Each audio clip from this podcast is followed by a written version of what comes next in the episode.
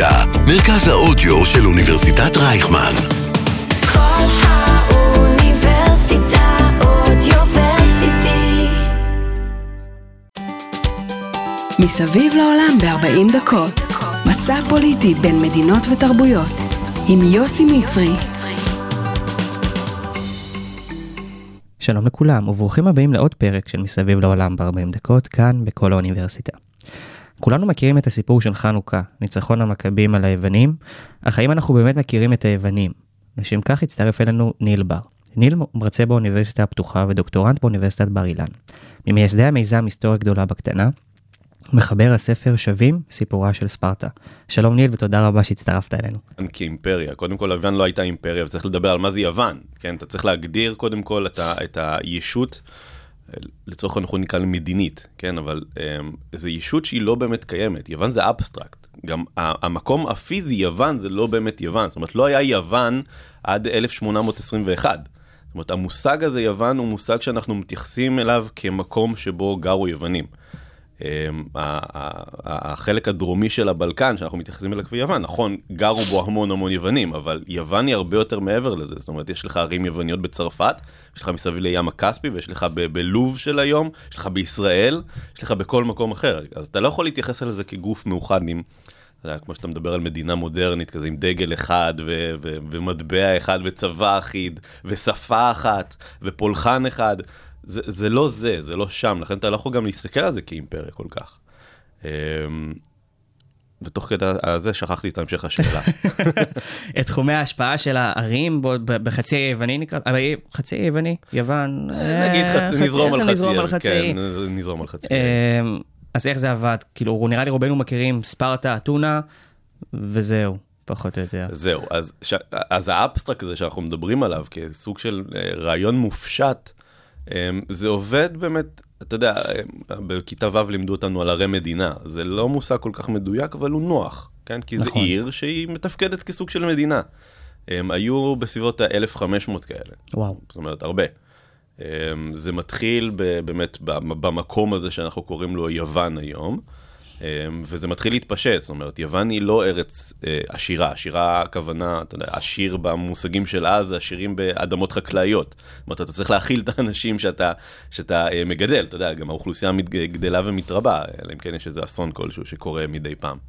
אבל אתה לא יכול להאכיל כל כך הרבה אנשים ביוון, כי זו מדינה מאוד הררית, והיא לא מאוד, אין בה אדמות פוריות יותר מדי. אז מה שהיה קורה זה בשלב כלל לוקחים קבוצה של אנשים, מעלים אותם על סירה, ולכו תקימו לכם עיר משלכם במקום אחר. זה, זה הקולוניאליזציה של יוון העתיקה, לכן יש כל כך הרבה ערים. אמ, אבל כן, יש ערים גדולות, שהן ותיקות באופן יחסי. שזה ספרטה, שזה אתונה. יש עוד כמה כאלה שאנחנו פחות מכירים אותם, אבל ספרטה ואתונה זה באמת הגדולות והחשובות והמוכרות, במיוחד בעידן הקלאסי, או אפשר להגיד גם על הארכאי.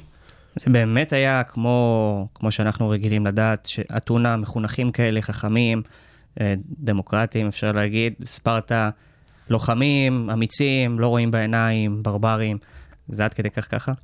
הדיכוטומיה היא נכונה, להגיד לך אם זה באמת אה, אה, היה ככה, תשמע, תלוי, קודם כל זה תלוי מתי.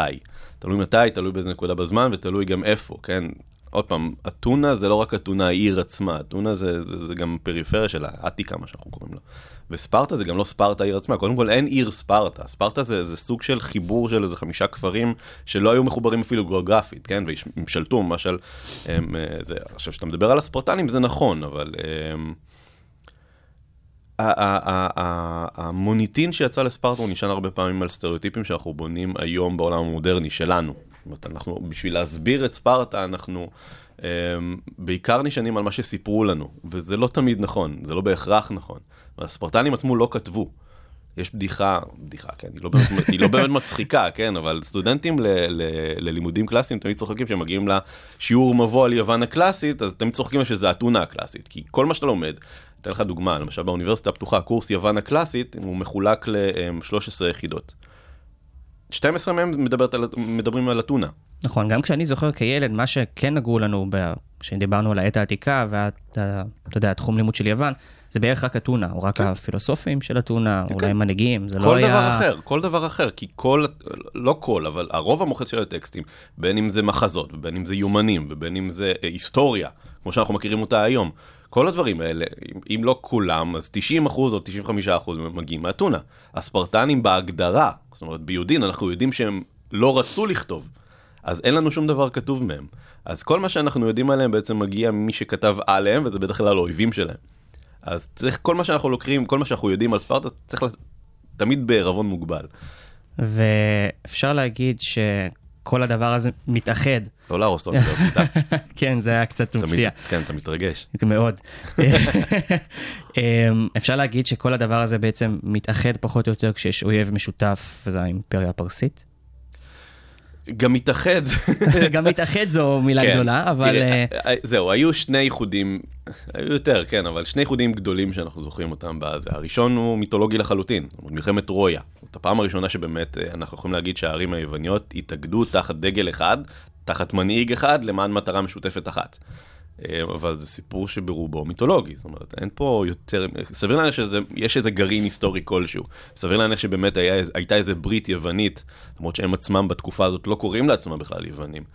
אה, אבל זה איחוד מסוים, איחוד שאפשר לדבר עליו כאיחוד. הפעם השנייה זה באמת הפרסים, אבל הפרסים, גם את זה צריך לקחת בפרופורציות, זאת אומרת, אמרנו 1,500 ערים, הברית ההלנית שיצאה להילחם נגד הפרסים הייתה באזור ה-30 ערים, משהו כזה.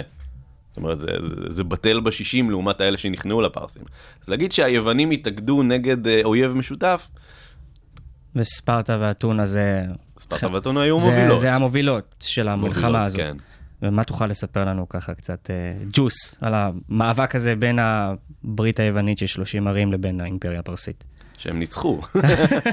הם ניצחו, וזה לא מובן מאליו שהם ניצחו. זאת אומרת, אתה צריך לקחת את זה, ב, אה, צריך לקחת, להבין שהמאבק הזה הוא, הוא אה, מצטייר אצלנו כמאבק טיטנים. זאת אומרת, הרס תרבות המערב, הרס הציוויליזציה המערבית בעינינו, שזה יוון, נלחמת מול אה, אימפריה ברברית שבאה מהמזרח ומנסה להרוס את כל מה שאנחנו חיים בו, אה, חיים על פיו עד היום. אבל זה לא ממש ככה, כן? האימפריה הפרסית, עם כל זה שאנחנו מתייחסים אליה כברברית וזה, הם, יוון היא מבחינתה, זאת אומרת, זה, זה, זה יתוש על הקיר. זאת אומרת, גם, גם התייחסות לכזה דבר, היה להם איזה קמפיין מסוים, יצאו לקמפיין, ניסו לנצח את היוונים, לא ניצחו, הכל בסדר, זאת אומרת, זה לא, לא קרה שום דבר, פשוט לא חזרו יותר, זה, לא, הם לא, הם לא לקחו את זה, זה לא הייתה תבוסה מוחצת וכואבת כמו שאנחנו נוהגים לצייר. כן, אני ממש זוכר את זה, את הסיפורים הזה שהתבוסה הייתה כל כך קשה, שאתה יודע, הם ניסו עוד פעם ועוד פעם ועוד פעם, אבל... כנראה- הם ניסו במשך איזה עשור, היו כמה ניסיונות. עשור זה לא הרבה זמן בעת העתיקה. הם, היו הפסדים כואבים. בסדר, כאילו, הכל טוב.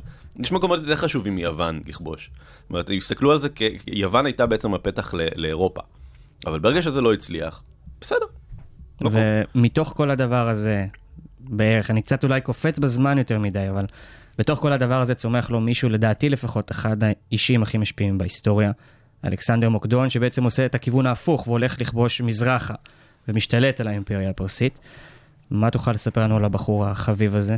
הוא לא רק בעיניך, אה, הוא, הוא באמת, כנראה היה באמת אה, בן אדם יוצא דופן. זאת אומרת, לא היה, אה, עד לתקופתו וגם הרבה אחריו, אני חושב שעד נפוליאון פחות או יותר, לא היה איזה איש גדול, זאת אומרת, great man, מה שאנחנו קוראים לזה ככה, כמו אלכסנדר. הוא באמת היה לא רק מנהיג צבאי, הוא באמת היה דמות כריזמטית שלא היו כמוה בתקופה ההיא. אבל צריך לשים פה כוכבית, להוסיף כוכבית קטנה, כי אלכסנדר לא היה יווני. זה, זה, זה נראה לי הרבה, קצת בחדשות עכשיו, או בטוויטר בעיקר. כן. אני רואה על אה, מקדוניה, צפון מקדוניה, ויש להם איזה התנגשויות כאלה על ההיסטוריה, ומי משייך את זה למה, ונראה לי שזה קשור אליו באיזשהו זה אופן. קשור אליו, אבל זו שאלה של ניכוס, ניכוס שלו. זאת אומרת, המקדונים העתיקים והמקדונים המודרניים, הקשר ביניהם הוא מקרי לחלוטין. אין שום קשר, כן? הם מתעצבנים על זה, תשמע, זה כמו שעכשיו הירדנים אה, יחליטו שהם קוראים לעצמם אה, ממלכת יהודה, אוקיי? זאת, זה יעצבן אותנו באותה מידה. הקשר בין ירדן ליהודה הוא לא קיים, כן? אז אותו דבר עם מקדונים של יוגוסלביה של שעבר. אבל גם אלכסנדר הגדול, המקורי, זה של המאה הרביעית לפני הספירה, הוא לא היה יווני. אומרת, הוא היה מקדוני, הם מאוד אהבו את יוון, הם מאוד רצו, הם מאוד הצטיירו והם רצו להיות יוונים, הם מאוד ראו בעצמם כיוונים, אבל הם לא היו יוונים. יש את הסיפור המפורסם של הסבא רבא או סבא רבא רבא, אני כבר לא זוכר, שגם קראו לו אלכסנדר, שנורא רצה להשתתף במשחקים האולימפיים. והמשחקים האולימפיים היו פתוחים רק ליוונים, וכתוב לנו ממש בזמן אמת על אה, אה, המאמצים של אותו אלכסנדר, סליחה, להיכנס למשחקים האולימפיים, והוא היה צריך להוכיח את זה שהוא צאצא של העיר ארגוס, אחרת לא היו נותנים לו להשתתף. זאת אומרת, עצם, עצם יוונו, יו, יווניותם של המקדונים עלתה, עלתה, אה, עלתה בספק כבר בעת העתיקה. אה, אז להתייחס אליו כיווני, אני לא יודע, הוא נורא התייחס אל עצמו כיווני, אבל גם את זה צריך... אה, ומה מה הוא הקים שם בתוך כל ה... לא יודע, איחוד יווני כזה שיצא לכבוש מזרחה, כבש גם בסוף את הפרסים, ועשה איזה מישמש בדת כזה. בוא, בוא נתחיל בהתחלה, כן? איחוד זה, זה, זה, זה יופומיזם של מה שעושה. נראה לי איחוד, יש לנו בעיה פה היום עם האיחודים האלה. זהו, זה היה איחוד כפוי. כאילו, אבא שלו כבש את יוון, הוא לא איחד את יוון, הוא טען שהוא איחד את יוון, אבל הוא עשה את זה בכוח הזרוע. בעצם אה, אבא שלו, פיליפוס, מת בשלב מסוים, הוא נרצח, ואלכסנדר בגיל 20, הוא היה ילד, ירש אותו, ולקח על עצמו את המשימה לנקום את המלחמה ההיא בפרסים. זאת אומרת, כל ה... זה, זה גם מראה לנו איך היוונים עצמם הסתכלו על המלחמה ההיא, כי לאו דווקא ניצחון. זאת אומרת, הם הסתכלו על זה כן כניצחון, אבל היה שם איזה משהו ב... אני לא רוצה להגיד כבוד לא, לאומי, כי זה מאוד אנכרוניסטי, אבל היה שם איזה משהו שבאמת כאב להם בעצם הפלישה שפולשים אליהם הביתה ומשעבדים את רוב רובה של יוון ושורפים את המקדשים וכובשים את הערים והורסים את הערים. משהו נורא נורא פגע בהם שם, שעד כדי כך ש-150 שנה אחרי המלחמה ההיא קם אותו אלכסנדר, או פיליפוס לצורך העניין, ומחליט לנקום. וברגע שהוא מחליט לנקום, הוא באמת מפליג מזרחה, הוא חוצה את הים האגאי, בראש צבא הוא קורא לו יווני, אבל יש שם גם שכירי חרב יוונים, אבל אה, לצורך העניין, בצבא הפרסי היו שכירי חרב יוונים שנלחמו נגד אלכסנדר, זה ממחיש לנו כמה סבוך כל הסיפור הזה. אבל ברגע שאלכסנדר מפליג מזרחה, הוא פשוט לא עוצר. פשוט לא עוצר. זאת אומרת, הוא מגיע להודו. מגיע להודו בטווח של עשר שנים. זאת אומרת, הדבר היחידי שעוצר אותו, אה, זה החיילים שלו. זה חיילים, נכון? כן, הוא מגיע להודו, ואומרים לו, שמע, חלאס. עשר שנים אנחנו פה רוצים הביתה, כאילו, תשחרר. והוא עצמו נשאר באזור של פרס, נכון? זאת אומרת, הוא מת שם. הוא מת שם, כן. הוא לא הספיק לחזור עצמו ליוון. הוא גם לא תכנן. הוא גם לא תכנן, הוא ראה את עצמו כמלך אסיה, הוא הגדיר את עצמו כמלך אסיה, לא מלך יווני. מלך אסיה שולט גם על יוון, אבל הוא לא רצה את עצמו כמלך יווני, כמלך אסייתי לכל דבר, אסייתי בעיניו זה לא היה קללה. אמ, הוא התיישב בבבל, אה, ושם אה, הוא מת, אתה יודע, זה אחד מהתעלומות הגדולות ביותר, איך הבן אדם הזה הלך לעולמו. אבל הוא מת מאוד צעיר, הוא מגיע ל-33. 33. ומה כל המישמש הזה בין, ה, לא יודע, תרבות יוונית, דת יוונית לדת הפרסית, נוצר שם, מה שאני הספקתי לקרוא לפחות בהכנות לפרק, נוצר שם איזה משהו חדש, נכון? זאת אומרת...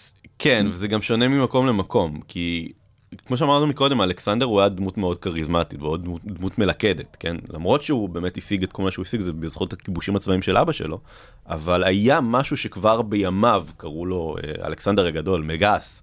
זאת אומרת, כבר ידעו שהוא דמות מאוד מאוד מיוחדת, וכשהוא מת, לא היה מי שייכנס לנעליים שלו. זאת אומרת, האימפריה הענקית הזאת שהוא הקים, תחשוב, מיוון עד הודו, פשוט התפרקה על הרסיסים בין כל הגנרלים שלו ש, שרצו, אה, טענו שהם היורשים של אלכסנדר. אה, וזה לא, התפר... לא היה יורש ספציפי בין... היו כמה, משהו. היו כמה, היה את אח שלו, שהוא, לא יודע מה הסיפור שלו, מותר, מתואר כרפה שכל. כנראה שהיה שם איזה בעיה, איזה לקות כלשהי, שהוא לא היה באמת אה, זה. היה לו בן, אבל הבן תינוק. זאת אומרת, גם אם הוא היה מומלך אה, כיורש אלכסנדר, סביר להניח שאתה צריך יור, אה, יוצר כתר, שזה מסבך את העניינים כן, באופן, באופן אה, אה, אה, אתה יודע, דטרמיניסטי. אז היה צריך יורש, היה צריך יורש כאילו ש, ש, שיוגדר כיורש, ולא היה כזה, הוא לא הגדיר. הוא לא אמר מי יירש אותו וזה יצר בלאגן, בלאגן אדיר. ובלאגן אדיר, אתה יודע, זה understatement, אנחנו מדברים על 200 שנה של מלחמות עקובות מדם. אבל ברגע שהאימפריות האלה, הממלכות האלה, מתפרקות לחלוטין, כל אחד יושב במקום שלו, זה לא מספיק אה, להגיד, אה, שומעים חבר'ה, אנחנו שולטים עליכם ופה זה נגמר, כן? צריך לעשות איזשהו, היינו קוראים לזה ב... לא רוצה להגיד התבוללות, אבל אה, יש אלמנט של לדבר לאוכלוסייה ולדבר איתה כמו שהם הם, הם רגילים. אנחנו רואים את זה בצורה מובהקת ביותר במצרים. שאנחנו רואים הרבה פעמים שבחצר של אלכסנדריה, איפה שהמקדונים והיוונים חיו, אז הייתה שם תרבות יוונית פר אקסלנס, כמו שאתה רואה באתונה, לצורך העניין. אבל אם אתה יורד 20 קילומטר דרומה לכל הכפרים המצריים האותנטיים, אתה רואה שהפסל של המלך הוא פסל מצרי לכל דבר ועניין, של תל מאי. אותו דבר קורה גם בבבל. זאת אומרת, הם מדברים בטרמינולוגיה ש, שתדבר אל ההמונים, מה שנקרא. אז כאילו, הוא בעצם משנה ולא משנה את ה, מה שאנשים היו רגילים לחיות. זאת אומרת, ש, לא שינויים מז'וריים בדת או בתרבות, זה כאילו לא כובש שבא ומשנה את כללי המשחק. הוא, זה נקרא סינקריטיזם, סינקריטיזם זה בעצם האיחוד, איחוד אמונות. זאת אומרת, לוקחים, אמ, ברח לי השם, סרפיס, סרפיס זה אחד האלים המומצאים החדשים בממלכה, בממלכת אה, מצרים ההלניסטית של תל מאי, שזה בעצם שילוב של אל מצרי יחד עם אל יווני. זאת אומרת, אתה רואה פסל של אל יווני פר אקסלנס, אבל זה בעצם אל, אל עם, עם אטריביוטים מצריים, כן? אז הוא בעצם לקח אל מסוים, שני אלים, איחד אותם לאחד, ויאללה חבר'ה, זה פולחן חדש. וזה פולחן שתפס. ואתה רואה אותם, דברים בבבל, ואתה רואה אותם דברים באסיה הקטנה, שזה טורקיה של היום, ובטח שבטח שבטח באזורים היותר מזרחיים של בקטריה, שזה אפגניסטן, וכל המקומות האלה. אתה רואה סינקריטיזם של uh, מלכים הלניסטים, שהם יודעים שהם לא יכולים פתאום לבוא uh, ולהתחיל uh, זה. Um, היוונית נשארה שפה שהיא מדוברת, לפחות בשלבים המוקדמים, שפה של האליטה. הדת נשארה שפה של האליטה. לאט לאט זה מחלחל למטה, אבל הייחוד הזה זה, הוא, הוא uh, מאוד מאוד uh, עדין בהתחלה. לאט לאט נוצר מה שהם מכנים הקוינה, כן, העולם המשותף שלנו, שאם אתה לצורך העניין אתה אזרח, אה, תוש, אזרח, תושב אה, מצרי, אז אתה יכול, לא יודע מה, אתה יכול לנסוע ל, ללבנון של היום, ואתה עדיין תוכל לדבר עם אנשים את השפה שלך, ולסגוד אה, במקדש שמקיימים שם את הפולחן שאתה רגיל מהבית. נשמע אז... ממש גלובליזציה. כן, כן, זה גלובליזציה ראשונה, זה האימפריה הבינלאומית, אפשר לקרוא לזה ככה, שמשתפת את האוכלוסייה למטה הראשונה. וכמה אימפריה... קטנות, אפשר לקרוא לזה, אבל כמה אימפריות קטנות נוצרו בעצם מכל השטח הזה שאלכסנדר כבש? זה תלוי בתקופה, כי היו כאלה שקרסו, היו כאלה שנכבשו, אבל אנחנו מדברים על משהו כמו 4-5 אני, כשהסתכלתי במפות ככה, בוויקיפדיה, בכל מיני דברים, כן. זה היה בעיקר בית אה, סלבקוס, קוראים לזה? סלאוקוס. סלאוקוס, כן. בית תלמי, כמו שציינת. סלאוקוס זה היה מידידנו אנטיוכוס, אנטיוכוס של נכון? חנוכה, כן, יש לך את תלמי במצרים. יש לך את קסנדר ביוון עצמה, יוון במקדוניה, יש לך את החלקים יותר מזרחים שזה בקטריה וכל מיני מקומות כאלה. זה משהו שהחזיק מעמד? כל, כן, המקום, כל כן. המלכות המזרחיות, כן. מזרחיות. החזיק פחות, אבל החזיק. החזיק עשרות שנים, אם לא מאות שנים. ו... זאת אומרת, עד היום אתה מגיע, ל... אתה מגיע לאזורים כמו אפגניסטן, ואתה מגיע לאזורים כמו כל הסטניות הקטנות יותר, האלה הצפוניות, ובחפירות ארכיאולוגיות מוצאים פסלים יוונים ו... וכתובות יווניות. אז בוא נלך, נעשה כזה back forward, ממש ממש forward, ו... ונדבר טיפה על הדת של היוונים, כן. שנראה שאם כבר דיברנו על גלובליזציה, הם, תוכל להסביר לנו ככה, לפני שניכנס יותר לעומק, 12 אלים באולימפוס, כן. ומה עוד? דת זה לא כל כך ההתמחות שלי, אבל צריך להבין שדת במונחים שלה זה לא דת שאנחנו מכירים אותה היום. דת פוליטאיסטית, של העת העתיקה של היוונים לצורך העניין, אני לא רוצה לדבר על מה שקורה בהודו ובסין, כן, אין לי מושג, אבל ביוון דת היא לא... היא, היא לא מושג מחייב כמו שאנחנו מסתכלים על דת היום. זאת אומרת, זה, היום אתה, או שאתה דתי או שאתה לא דתי, או שאתה מסורתי, שאתה יודע שיש לך כן. רשימה ואתה מסמן טיקים, מה, מה שבא לך לשמור. זה לא זה. זאת אומרת, אצלך למשל, אצלך, כן, אצלנו ב, ב, בדת המוניטיסטית היהודית, מוסלמית, נוצרית, לא משנה מה, יש לך מצוות. מצווה מלשון ציווי, זאת אומרת, אתה חייב לעשות את זה, אף אחד לא שואל אותך אם אתה רוצה או לא לעשות את זה. בדת היוונית, גם הרומאית לצורך העניין, אפילו מצרית אפילו, אני אעז להגיד, זה דת שמסתכלת על העולם בצורה שונה. זאת אומרת, האלים הם לא יצור כל יכול, הם לא בורא עולם, הם לא נמצאים בכל מקום, הם לא אבסטרקט, אפרופו דיברנו על המושג הזה, הם פשוט יצורים שהם מאוד חזקים, לכל אחד מהם יש תחומי אחריות משלהם, הם מאוד חזקים, אבל הם נמצאים פה, כאילו, תלך מעבר, תלך לאולימפוס, אתה תראה אותם, הם נמצאים שם, כאילו, אף אחד לא, אף אחד לא מטיל בזה ספק. אבל אתה לא מחויב לעבוד אותם. זאת אומרת, אף אחד לא מצפה ממך אה, לשבת בבית ו- ו- ולהתעורר לשחרית, ואז אתה יודע, אה, אה, להניח תפילין ולקרוא... נשמע, מה זה קשה לעיכול? כאילו, כן. לנסות לחשוב על דת שהיא לא, מצד אחד לא מחייבת, מצד שני כן להאמין במשהו. אתה מאמין, כי כזה- זה כמו שאני אשאל אותך, אה, לא יודע מה, אתה... אה, תן לי דוגמה לחיה שלא ראית אף פעם. דוב. ראית דוב? לא, אבל אתה יודע שיש דובים, נכון? נכון. אותו דבר. וואלה. זה... יש דובים? כן. יש נכון. דובים. אז הם נמצאים פשוט, אתה, אתה יודע, זה, זה, הם, הם סוג של פונקציה בעולם. אתה רוצה שיהיה לך יבול מוצלח, אז אתה מקריב קורבנות לאל הספציפי שרלוונטי לך ליבולים. וכמה זה דומיננטי בסופו של דבר, הדת בחיים של היוונים העתיקים. תלוי למי, אבל הוא, זה נוכח. זה נוכח, זה משהו זה שהוא... נוכח, אתה מבין שאם אתה רוצה, הם, אה, לא יודע מה, אתה רוצה את ה-favors, זאת אומרת, אתה רוצה טובות אה, אה, ממשהו שלא תלוי בך, אז אתה, אתה עושה את מה שאתה צריך לאל הרלוונטי אליך. יודע, אומרת, זה- אם, אם סתם נלך, אתה יודע, על מה שמספרים לנו שאנחנו ילדים, על חנוכה, כן. לדוגמה. אתה יודע, את הכפייה הזאת לאכול חזיר בכוח, או לסבוח לאל כזה או אחר בכוח, אז אני תמיד תיארתי לעצמי שזה אומר, אוקיי, אולי יש פה דת שהיא, אתה יודע, באמת, אתה יודע, כמו שאנחנו, אתה יודע, דת מונותאיסטית, אנחנו באמת צריכים לעשות דברים מסוימים בשביל לרצות את האלים. כן, אבל כל, כל הכפיות האלה זה מגיע מאוד מהמקורות היהודיים, וסביר להניח שזה משהו שנועד לה, להאדיר את, ה, את העול, אני לא מזלזל בו, כן, אבל כן. אין, אין על זה יותר מדי מילים ב, ב, בהיסטוריוגרפיה היוונית, אבל זה לא בשביל להחזיר אותך בתשובה. זאת אומרת, להפוך אותך למתייוון, זה שאלה תרבותית. שזה מצחיק, כי המושג הזה חזר עכשיו לאופנה כן, קצת. כן, אני מאוד שמח. אבל אמ, תראה, זה, זה, אין, אין פה פקטור של להחזיר אותך בתשובה. זאת אומרת, זה לא מעניין, אתה לא, זה, לא, זה לא דת מיסיונרית, כן? אין פה אלמנט כזה. להיות יווני זה פשוט מישהו שמשחק את המשחק היווני. זה לא, לא חשוב לי אם אתה תלך להתפלל עכשיו לזאוס או whatever, כן? אני אגיד לך גם יותר מזה, היוונים, בגלל שזה דת שהיא לא, היא די, היא די גמישה, היא די פרגמטית, גם האלים עצמם הם פרגמטיים. זאת אומרת, נתנו את הדוגמה- של סרפיס, אותו דבר. הרבה פעמים אתה רואה שהיוונים מגיעים לכל מיני אה, מקדשים של אלים שהם לא יווניים. זאת אומרת, היה אחד מפורסם ב, אה, אה, אה, בצור או בצידון, אחד מהם, אני לא זוכר מה, נראה לי צור, שהיה שם מקדש למלקארט, אחד, אחד האלים הכנענים. שאלו אותם מה, מה הסיפור של מלקארט הזה, סיפרו לו שהוא אל מאוד מאוד חזק, שהוא כאילו היה, אה, שהוא אה, חצי, חצי אל, חצי בן אדם, שיש לו כוחות על-טבעיים, וזה, אה, אז מקדש להרקולס. ואז אמרו, בעיר צור, או בצידון, לצורך העניין, יש מקדש להרקולס. זאת אומרת, מבחינתם זה הרקולס. אין פה הרקלס. כן, איזה פרגמטיות מדהימה. כן, זה לא, הם לא הרסו את הפסל הזה והקימו אה, פסל כן. להרקלס. הם פשוט מזהים את זה כהרקלס. אז אין להם את העניין הזה של... אה, ויכול להיות שאנשים שונים במקומות שונים עבדו אלים שונים, לאו דווקא מבחינת האמונה, אלא מבחינת באמת, כמו שאמרת מקודם, מקצוע, לדוגמה. ימאים או. איים סגדו יותר לפוסדון, לדוגמה, חד משמעית. ואלים של, לא יודע, חקלאות, אני קצת פחות בקיא כבר. כן, כן, חד משמעית. זה, זה לא שאלה של סגידה גם, זה שאלה של פשוט ריצוי.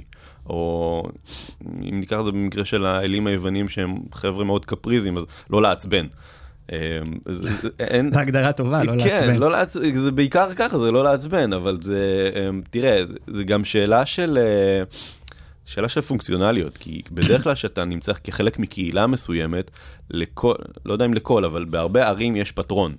לעיר מסוימת יש אל שהוא הפטרון של, הכי מוכר זה כמובן אתנה, שהיא אה, הפטרונית של אתונה, שמה, שמה נקרא, הם נקרים.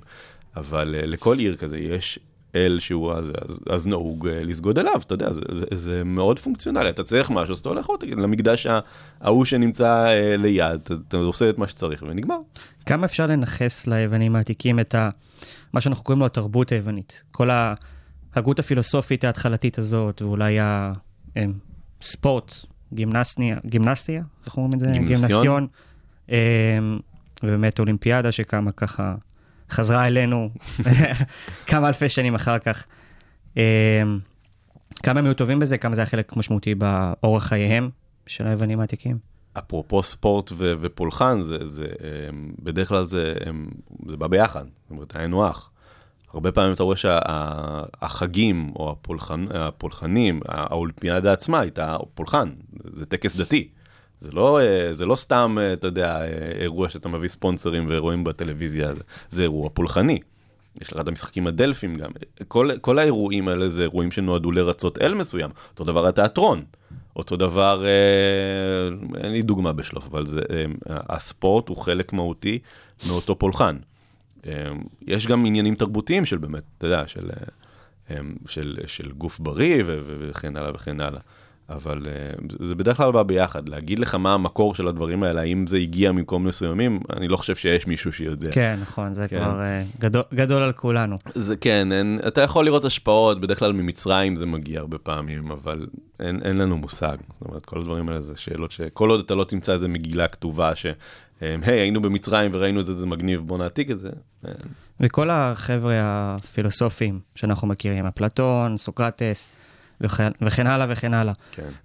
אפשר להגיד שהם הנכס במרכאות הכי גדול של התרבות היוונית העתיקה? זה מה שאנחנו נשארנו איתו? כן ולא. היתרון הגדול של סוקרטס, אפלטון ואריסטו אחריהם, זה ששרדו הטקסטים שלהם. זה בעיקר הגדולה שלהם. זאת אומרת, היו לפניהם, היו אחריהם, היו גם חבר'ה קצת יותר קטנים מהם, אבל להגיד שהם באמת אה, העיקר של הזה, אני לא בטוח שאפשר לנכס את כל, דיברנו על הרס זה הציוויליזציה אולי המערבית. גולת הכותרת כזאת שנשארה לנו לפחות, לבני המערב במאה ה-21. אמ, כן, אבל זה- אולי זה ההתגלמות הממשית ביותר של, של, של התרבות היוונית, כי הם באמת מכינים הכל, הם מדברים על הכל, הם מדברים על פיזיקה, מדברים על מתמטיקה, הם גיאומטריה, הם מדברים על כל הדברים האלה, זה באמת גלום בתוך הטקסטים שלהם, שאתה לא רואה את זה בטקסטים אחרים. אז אפשר לדבר על זה הם, כ, כבאמת ה...